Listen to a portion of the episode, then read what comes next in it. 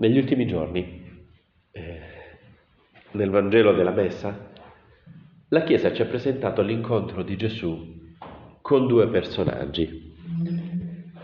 Due personaggi che sono accomunati dal, da alcune cose e, e sono molto diversi in sé. Uno è un povero mendicante cieco che sta ai bordi della strada a chiedere l'elemosina.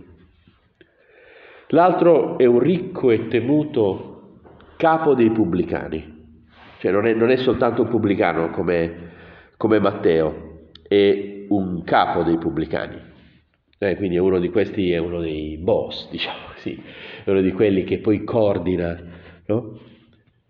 Tutti e due si trovano a Gerico, tutti e due e pur essendo così diversi, hanno una cosa in comune, non riescono a vedere Gesù. Eh, lo vedremo eh, leggendo le pagine bellissime del Vangelo di San Luca in cui si parla di questo. No? E partiamo col primo incontro.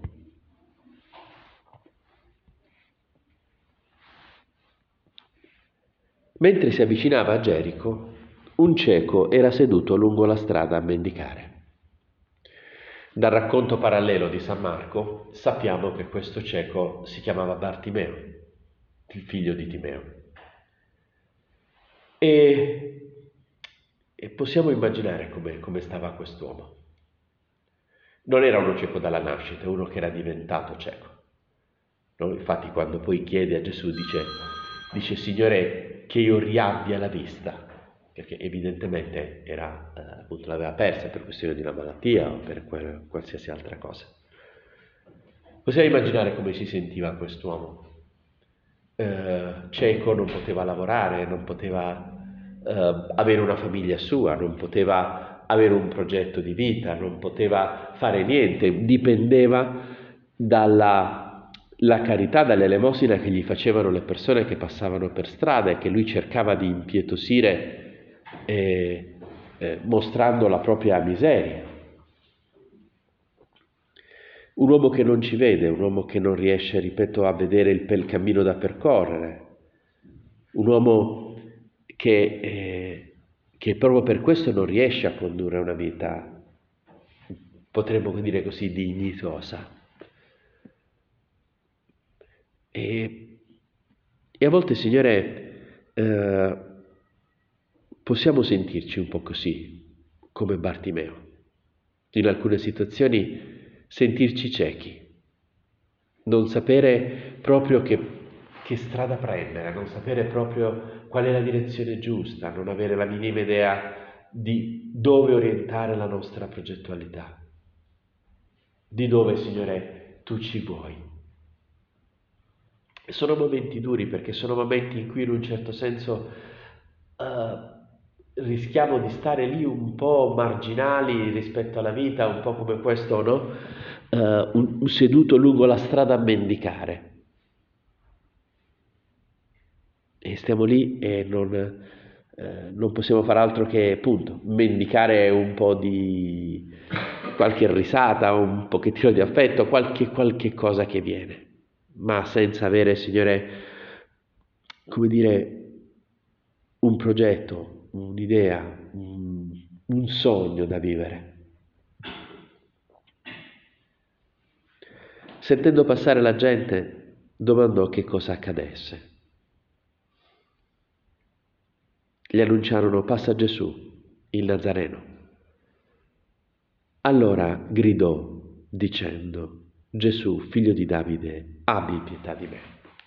Non lo vede, sa soltanto che Gesù sta passando, sa soltanto perché glielo dicono che Gesù è vicino a lui e questo anche quando noi ci troviamo a volte appunto ciechi perché non sappiamo che fare, ciechi perché non sappiamo, Signore, è come se ti sentissimo lontani, che non ti vediamo nella nostra vita, non ti vediamo.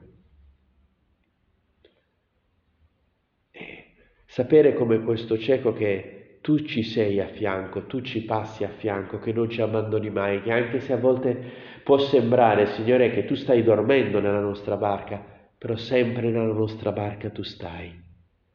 Allora quest'uomo, che ripeto, è, è, vive questa situazione di emarginazione, questa situazione di debolezza, questa situazione di precarietà pazzesca, si mette a gridare, Gesù, figlio di Davide, abbi pietà di me. Non sta a considerare, eh, eh, ma allora se veramente lui fosse Dio, se Dio fosse veramente buono, ma allora non mi avrebbe fatto mm, venire la cecità, avrebbe evitato che accadesse questo. Bartimeo non fa sti ragionamenti. Prende la realtà del suo limite e grida. Gesù, figlio di Davide, abbi pietà di me. Quelli che camminavano avanti lo rimproveravano perché tacesse. Ma egli gridava ancora più forte, figlio di Davide, abbi pietà di me. A volte può sembrare, Signore, che sia inutile che gridiamo. Pensiamo che non ci ascolterai, pensiamo che pure che ormai i nostri peccati sono tanti, che figurati se Gesù può ascoltare, ascolta me. Ascolterà le persone per bene, ascolterà il Papa, ascolterà, eh, no, cioè, ma me. Eppure Bartimeo sa misteriosamente, forse perché gliel'hanno raccontato, forse perché gli hanno raccontato della misericordia di Gesù, di come perdona i peccatori, di come accoglie Chiunque, chiunque. Perché Gesù era fatto così, accoglieva chiunque. E lui crede nell'amore che Gesù ha per lui e, e grida, grida. E grida anche se tutto, tutti i ragionamenti, tutte le altre, no? Gli, gli, dicono di, che sarebbe meglio tacere, che tanto è inutile gridare, che tanto è inutile pregare, che tanto è inutile, è inutile. Ma Bartimeo grida.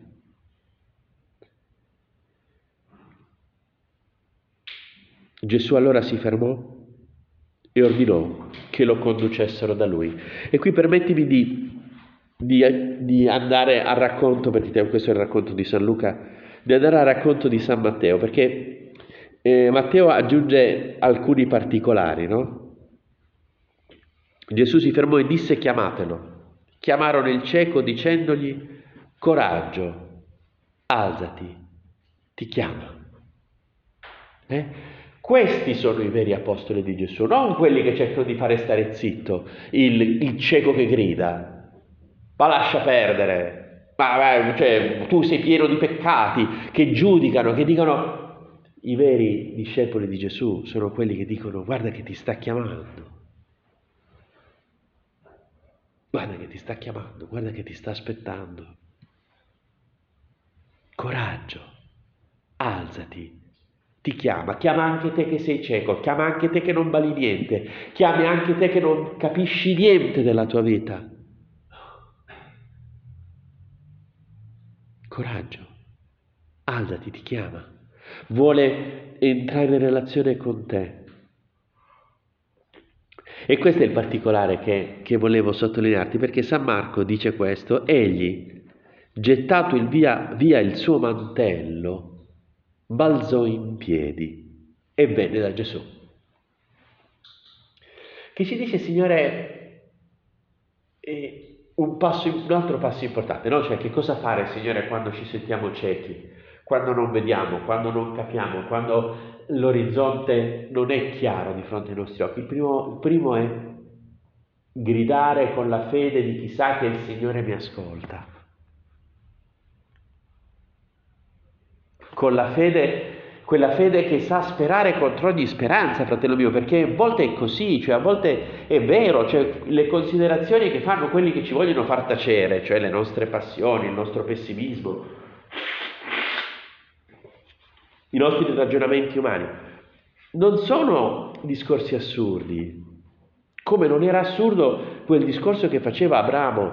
Non ti ricordi quando a un certo punto appunto Dio chiama Abram, gli cambia il nome in Abraham, che in ebraico vuol dire padre di una moltitudine di popoli?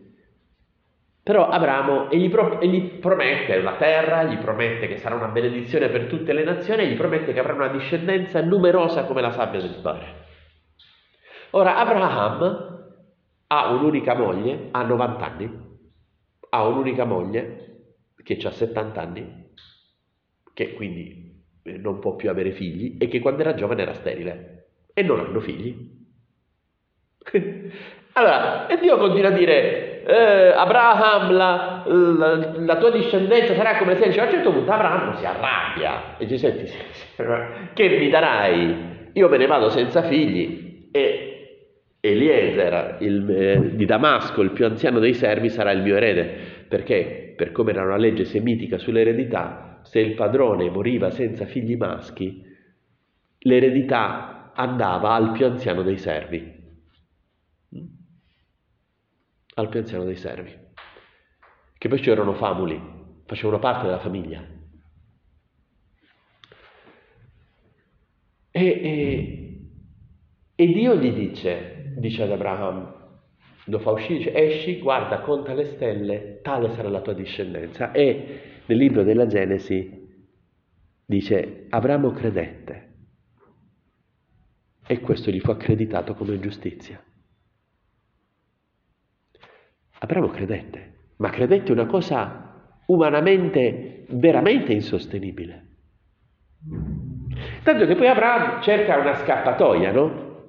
dice ok, anzi è Sara la moglie che gli viene in mente questa idea, dice ah, siccome le schiave erano di proprietà della padrona, Sara dice ah ho capito cosa vuole Dio, vuole che tu ti unisci alla mia schiava Agar, cioè che Abramo si unisse fisicamente ad Agar, hai un figlio da lei che però siccome lei è di fatto mia proprietà, il figlio è come se fosse mio. Infatti succede questo, che Abramo si unisce ad Agar, Agar rimane incinta e Agar partorisce sulle gambe di Sara.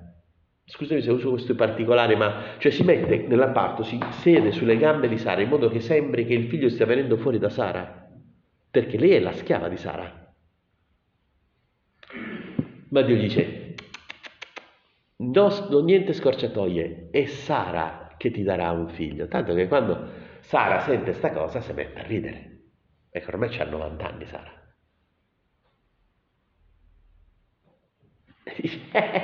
no? Infatti quando poi nascerà Isacco lo chiameranno Itzahak appunto, che vuol dire ho riso. Itzahak in ebraico è un perfetto che vuol dire ho riso. Ho, mi sono fatto una risata. E Bartimeo in fondo è così. Crede sperando contro ogni speranza. E ma è un credere che non è, rimane soltanto teorico, cioè lui si alza in piedi, lui butta via il mantello, che se poi Gesù non avesse fatto il miracolo e fosse rimasto cieco, con tutta quella folla non l'avrebbe più ritrovato. Cioè butta quelle sicurezze umane, butta quella, l'unica coperta che ha per proteggersi dal freddo dell'inverno. La sua è una fede che lo porta a mettersi in gioco, non quando ha tutte le sicurezze, ma basandosi sull'amore di Gesù per lui. Balza in piedi, butta via il mantello e si avvicina a Gesù. E, e il fondatore dell'Opus Dei, a cui piaceva molto questa scena, commentandola in una delle sue omelie, non diceva queste queste cose, faceva queste considerazioni molto belle, no? diceva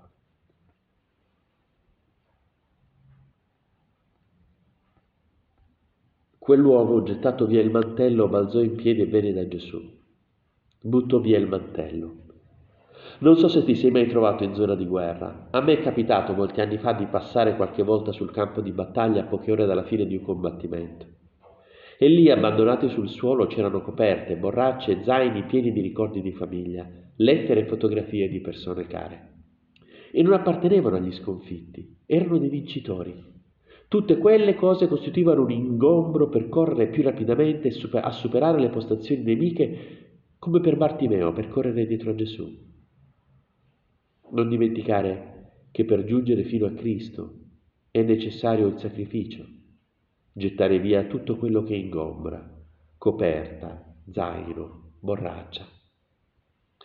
Lezioni di fede, lezioni d'amore, perché Cristo mi ha amato così. E, uno potrebbe dire, eh Signore, ma cosa vuol dire per me gettare via il mantello?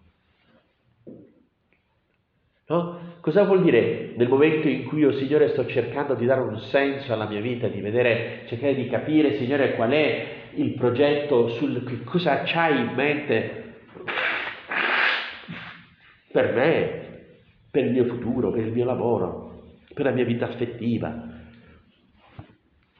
e che cosa vuol dire per me gettare il mantello?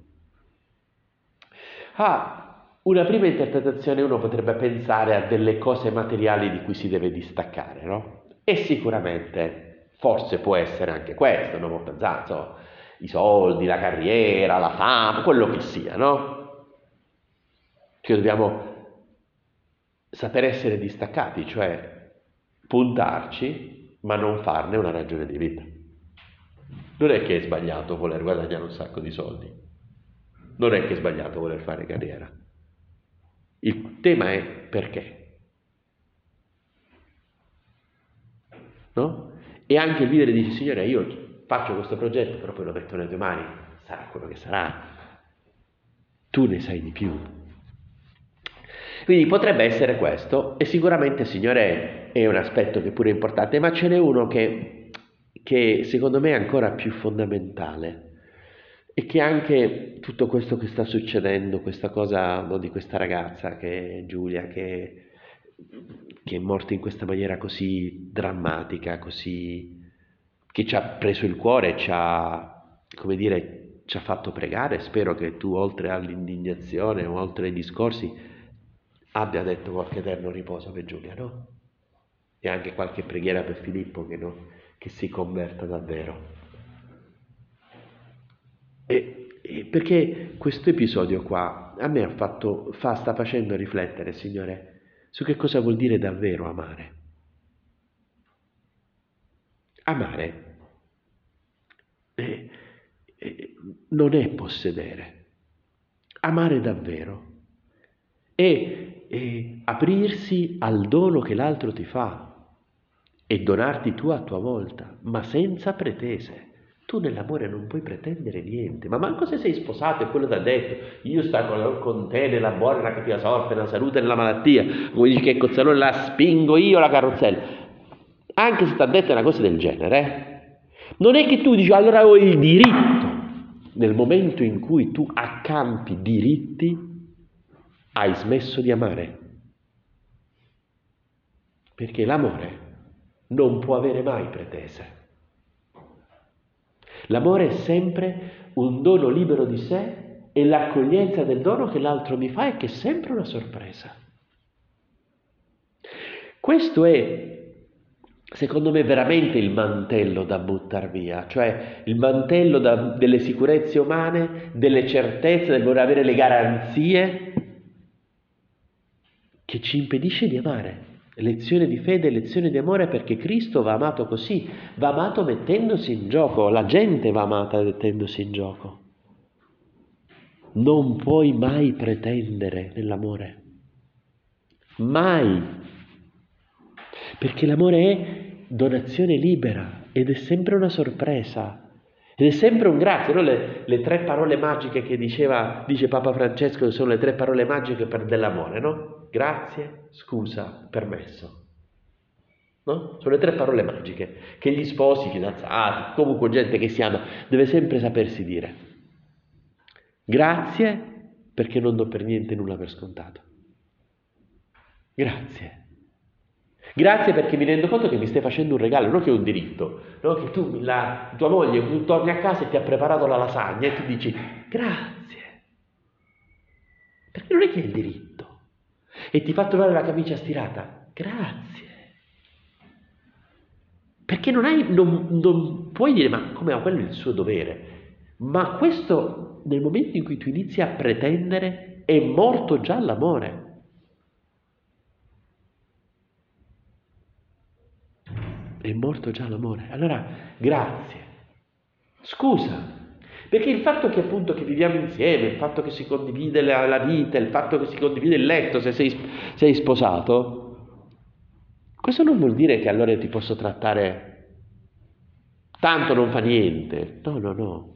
Anzi, più mi rendo conto che quella persona mi sta donando la sua vita, più la delicatezza del come la tratto deve essere maggiore. Per cui quando non, non tratto bene la persona che amo, dirò, senti, scusa, scusa.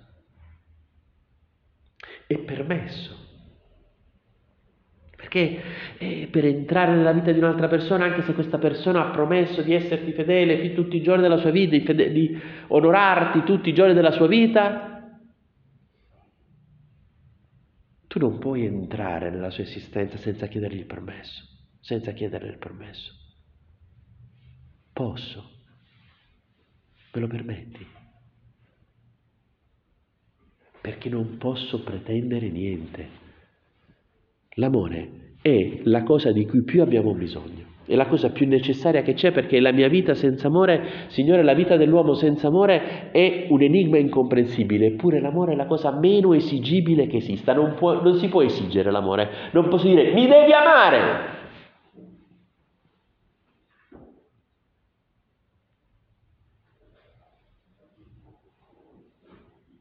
Non si può fare. Amare è sempre gettare via il mantello, come Bartimeo. E se non lo trovo più? Non lo trovo più. E se non fa il miracolo Gesù? E starò al freddo? E starò al freddo. Amare è sempre un rischio. Ma se non si vive così l'amore, non si ama mai. È questo che questo gesto di Bartimeo ha dentro. Bartimeo si mette in gioco, non vuole avere garanzie.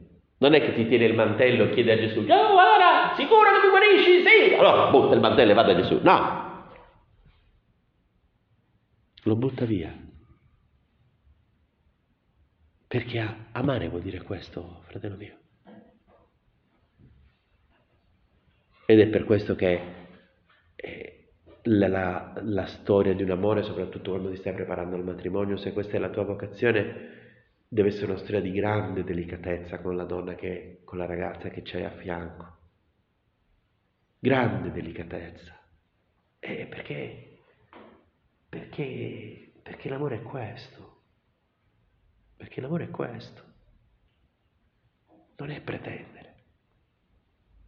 Nel momento in cui ti viene la tentazione di pretendere, sappi che è una tentazione contro l'amore. Cioè, quando nelle canzoni, no, ci stanno alcune canzoni che anche belle da un punto di vista musicale, che poi dicono tu sei mia, balle!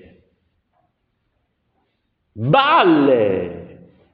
L'unico che può dire tu sei mio, tu sei mia è, è Dio. Nessuno può dire ad un altro tu sei mia che non ti passi manco per l'anticamera del cervello di dire alla tua ragazza. Perché non è tua e non deve essere tua. Perché se è tua vuol dire che tu stai accampando un diritto e questa è la morte dell'amore. Amare è rischiare. Amare è mettersi in gioco.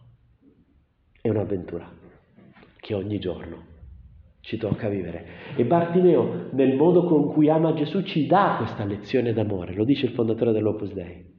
Lezione di fede, lezione di amore perché Cristo ha amato così. Ma in un certo senso possiamo dire Gesù che è l'unico modo con cui si può amare, gettando via il mantello.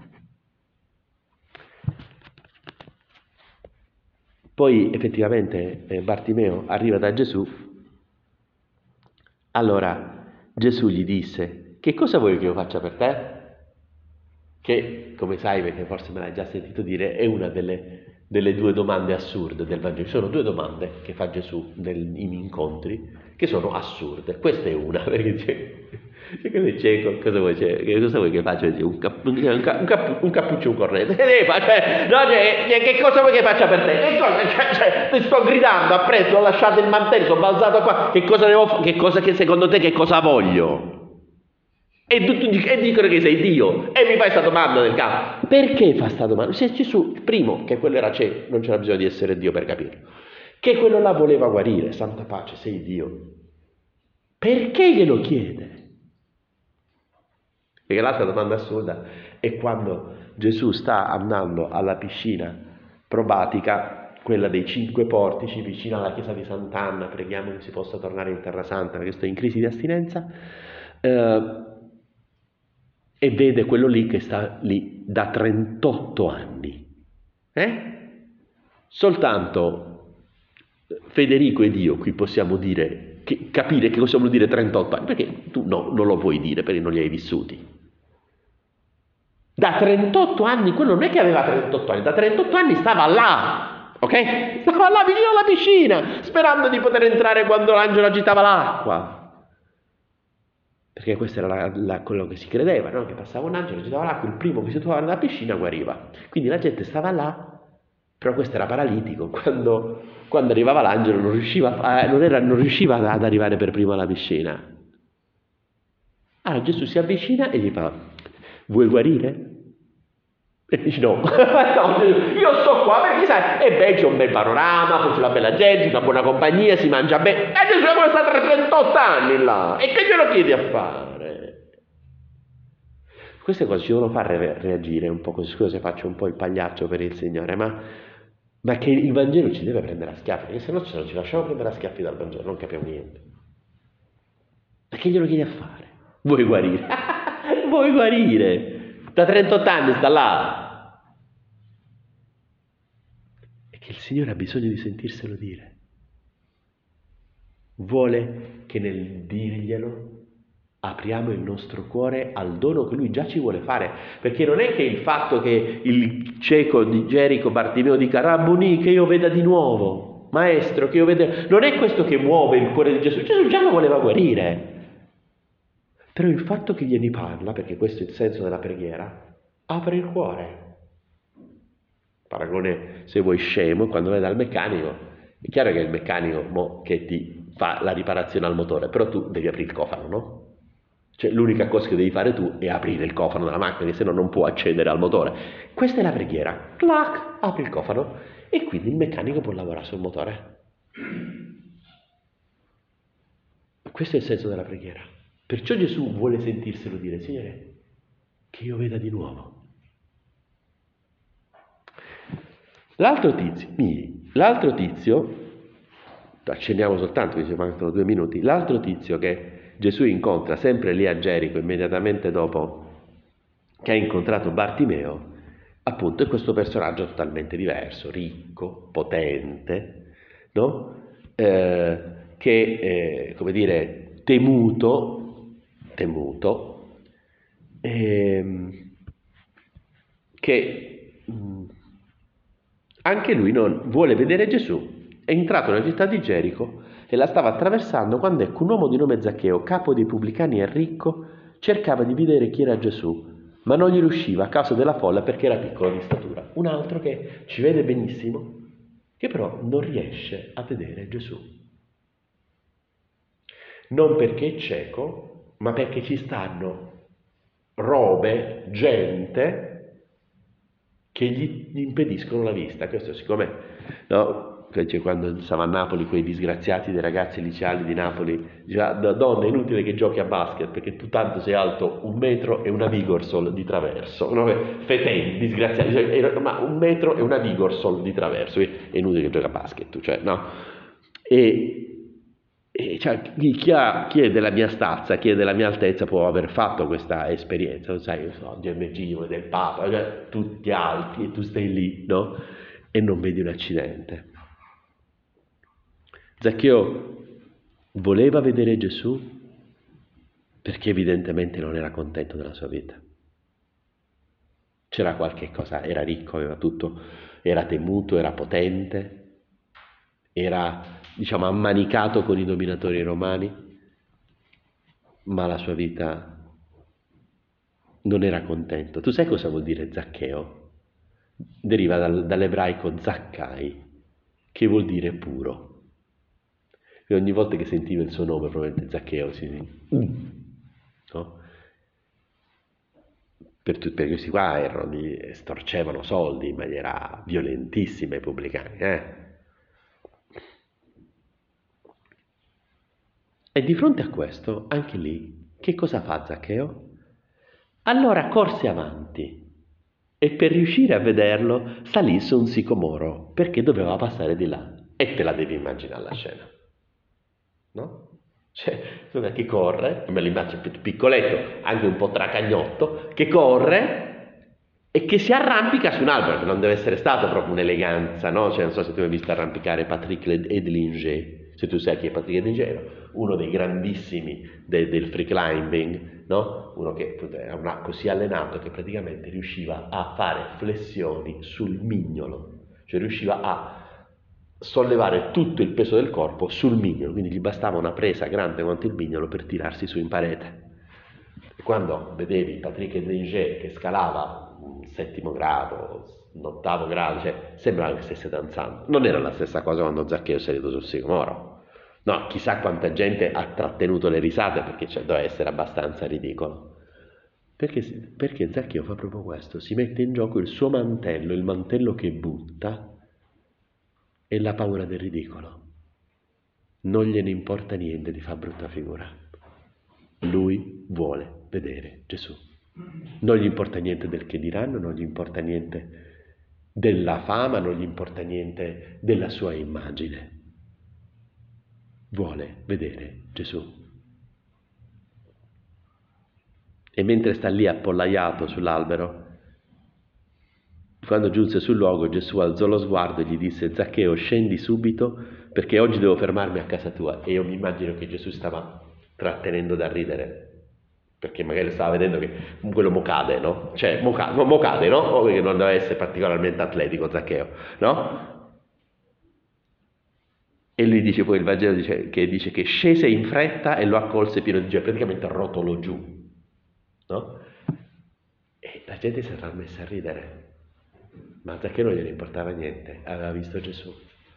Quando non lo riusciamo a vedere perché ci sono le folle di pensieri, arrampicati sul sicomoro della preghiera, arrampicati sul sicomoro della, dell'amicizia con gli altri, degli altri. Questo ti permetterà di vedere il volto di Gesù e chiediamo alla Madonna, Madre, in questo avvento vogliamo anche noi un po' vivere l'esperienza di, di Bartimeo e di Zaccheo, gente che si sa mettere in gioco, senza garanzie, per te.